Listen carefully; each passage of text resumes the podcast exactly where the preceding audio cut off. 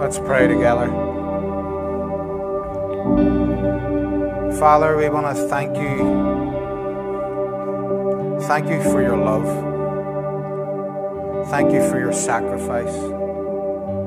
Thank you for your willingness to come after us when we could not make a way ourselves. We could not clean ourselves up or figure things out for ourselves. But Lord, that you would go to the extremes of the cross so that we could be in this right relationship and reconnected to you, Father. We just we give you thanks.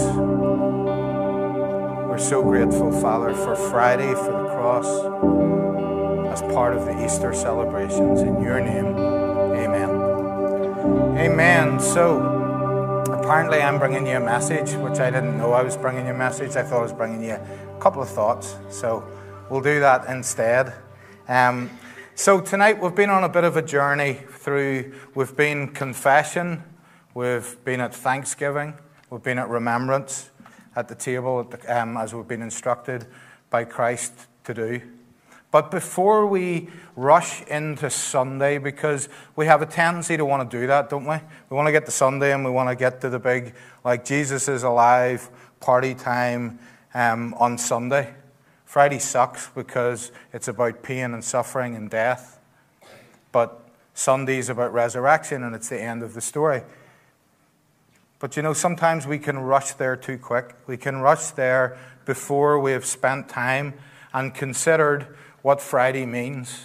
So I just want to take a minute or two for us to think about what is like what is the power of the cross? Do we know the power of the cross? And I mean, do we really know the power of the cross?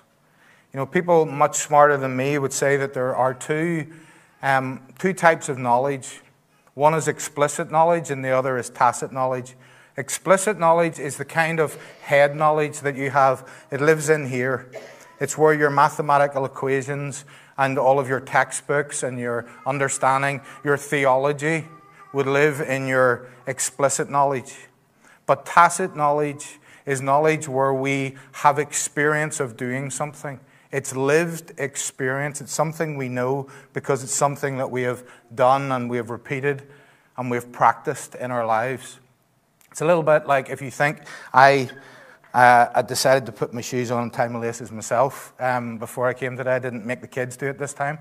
Um, but I learned whenever I was young and I had to learn to tie my laces, it was explicit knowledge was given to me by my parents. They told me, probably through some silly rhyme that I can't remember, about how you looped this thing over and went round and in through the hole and back out again, and you tied your lace. And I learned to do that by following the, the explicit instructions, the explicit knowledge. But now it's a tacit knowledge that I have because it is something that I just do without even thinking about it because I have tied my lace over and over again. So, my question to us all on this Good Friday is this Do you know the power of the cross? Is it, do you know it as explicit knowledge, which all of us need when we come and we consider the cross and we come to Christ? We need to know what happened at the cross. But is the, do you know the power of the cross in your head, or do you know the power of the cross through your life? Is it something that you experience? And has it impacted and affected and worked its way into every single area of your, your life? It's a bit like Paul in Philippians 3:10. He says, "I want to know Christ. I want to know the power of his resurrection." He's not asking for a Bible study or for more information about Jesus. Paul didn't need that. He said he wanted to know him. It was this tacit knowledge that he wanted to have. So let me very quickly explain the difference between um, explicit knowledge of the cross, the power of the cross, and tacit knowledge of the power of the cross. Explicit knowledge of the cross, or of the cross, is really is again is the theology of the cross. And there's two basic terms that we've kind of sang about and we've talked about. And as a review, which are atonement and justification. Atonement meaning that at the cross, the payment for sin which was necessary because sin has consequence. Your sin, my sin, it's serious, it matters. And God is a just God. He cannot just overlook it. So that needed paid for, and it needed paid for by death, by blood being shed, by human death. So Jesus, who was sinless, went to the cross, and he did not have sin to be punished, but the, our sin was transferred onto him. And that is what we talk about as atonement in a very basic way. The second is justification. Justification is like a legal term, and justification is whenever we talk about um, how someone has, on our behalf, served the sentence for the guilt that we had. You see, we were guilty of our sin, and we need to remember that. We were, we were guilty of it.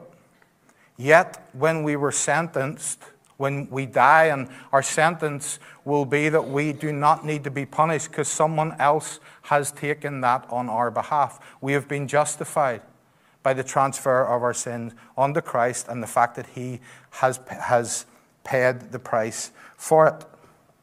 So we can live free with a new identity because we are not guilty, we are justified. We are free to live without the consequence of our sin. So that's the explicit knowledge of the cross in very brief form. But to know that, like the tacit knowledge of the cross, the power of the cross, that is simply us actually living every day in the freedom that was won for us. Otherwise, Jesus went to the cross and it, we're not living in the benefit of it. We're not living in the freedom of it. We're living with it up here and we can tell other people about it, but yet we carry things, burdens around with us. Um, Cara and I were away a couple of weeks ago.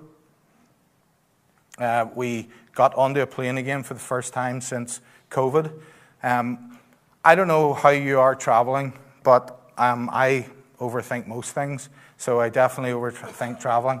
So when we travel, nowadays, budget airlines, okay, we all love budget airlines. We can get silly price flights to places we used to have to pay a lot of money to get to. It's great. But one of the things then is you, you get your your cheap flights, and then you go through and you have to start paying to put luggage on. So you have the whole let's cram our hand luggage to the gills and see if we can go with like one case and a couple of hand luggage, and you know, or maybe it's just me, maybe you all pay for your cases. Um, but that's what we do. But I hate hand luggage. I hate having, when I'm traveling, I hate having things kind of in, like to carry and be responsible for. And and my holidays are about no responsibility for anything except for me and Cara. They're not about being responsible and remembering things. So this, um, this time we packed our hand luggage, but we were trying to be smart. I, I always put a backpack on so I can kind of strap it on, and that leaves me a bit free. And um, Cara has this wheelie kind of hand luggage thing. But we packed it with clothes, the hand luggage, Cara's hand luggage, and put everything that we would need into my hand luggage because we were so, we were hoping for that moment, you know, that moment when you're checking your one bag in and they say to you, Would you like to put your hand luggage in the hold free of charge? And I think, Yes, got them. Didn't need to pay for it. Got it in, right? What an offer. I love it whenever that happens and they offer to take the hand luggage off me. They offer, I don't have to then spend my time wondering, is this handle going to come up or down when we're going upstairs, taking it off, car- carrying it. Then thinking about, am I going to get one of these overhead lockers anywhere close to my seat, or am I going to halfway down the plane, and then whenever we're getting up and everybody's going that way, I'm going that way to try and get my luggage and all of that stuff. But you see, when, when the offer's made, I have to accept the offer. And not only accept the offer, it would be weird if I said to the person, that would be great, and then turned and carried my bag off with me. And my illustration is that at the cross, we were offered to leave our bags at the cross. But yet, so many of us, if you're like me, we're walking around still with our hand luggage. Stuff that Jesus died for, stuff that Jesus paid for stuff that Jesus wanted to free us from. And we're still, yes, we've been saved and set free and our sins have been paid, but we're living as if it hasn't in some areas of our lives. We're carrying stuff through with us and we're carrying stuff around with us that we're not supposed to carry around with us. It's a bit like Romans 8 1 and 2 say this famous passage of Scripture. Therefore, in response to all the theology that Paul has laid out before it, he says, Therefore, there is now no condemnation for those who are in Christ Jesus. Why? Because through Christ Jesus, the law of the Spirit who gives life has set you free from the law of sin and death. If you are a follower of Christ, this Good Friday, 2022, there is no condemnation for those who are in Christ Jesus. I believe if that actually sank into us, actually permeated our lives, we would live differently. No condemnation at all. You see, I think many of us, myself included, we know the power of the cross. We could tell it, we could give a great theological um, presentation to someone of it. But do we know the power of our cross? The cross in our day to day life, in the areas of our life? You see, we have held on to stuff that Jesus has died for. And we may have accepted him as our Lord and Savior, but so many of us are still carrying stuff with us that we don't need to carry. So I'm going to ask the band to come back up again. And what I want us to do is take a moment or two before we sing this next song. We're going to sing a song called Jesus Paid It All. But I just want to take you to take this moment, and I'm going to do the same thing, and just ask ourselves in what area of my life do I still not know the power of the cross? Experientially, know the power of the cross. And what I want you to do is just ignore who's around you. If you're a believer, then the Bible tells us that the Holy Spirit lives within you. You don't need anyone to tell you. You don't need anybody to point anything out to you. You just have to ask the Lord to reveal it to you. Ask the Spirit to speak to you, to let you know what it is.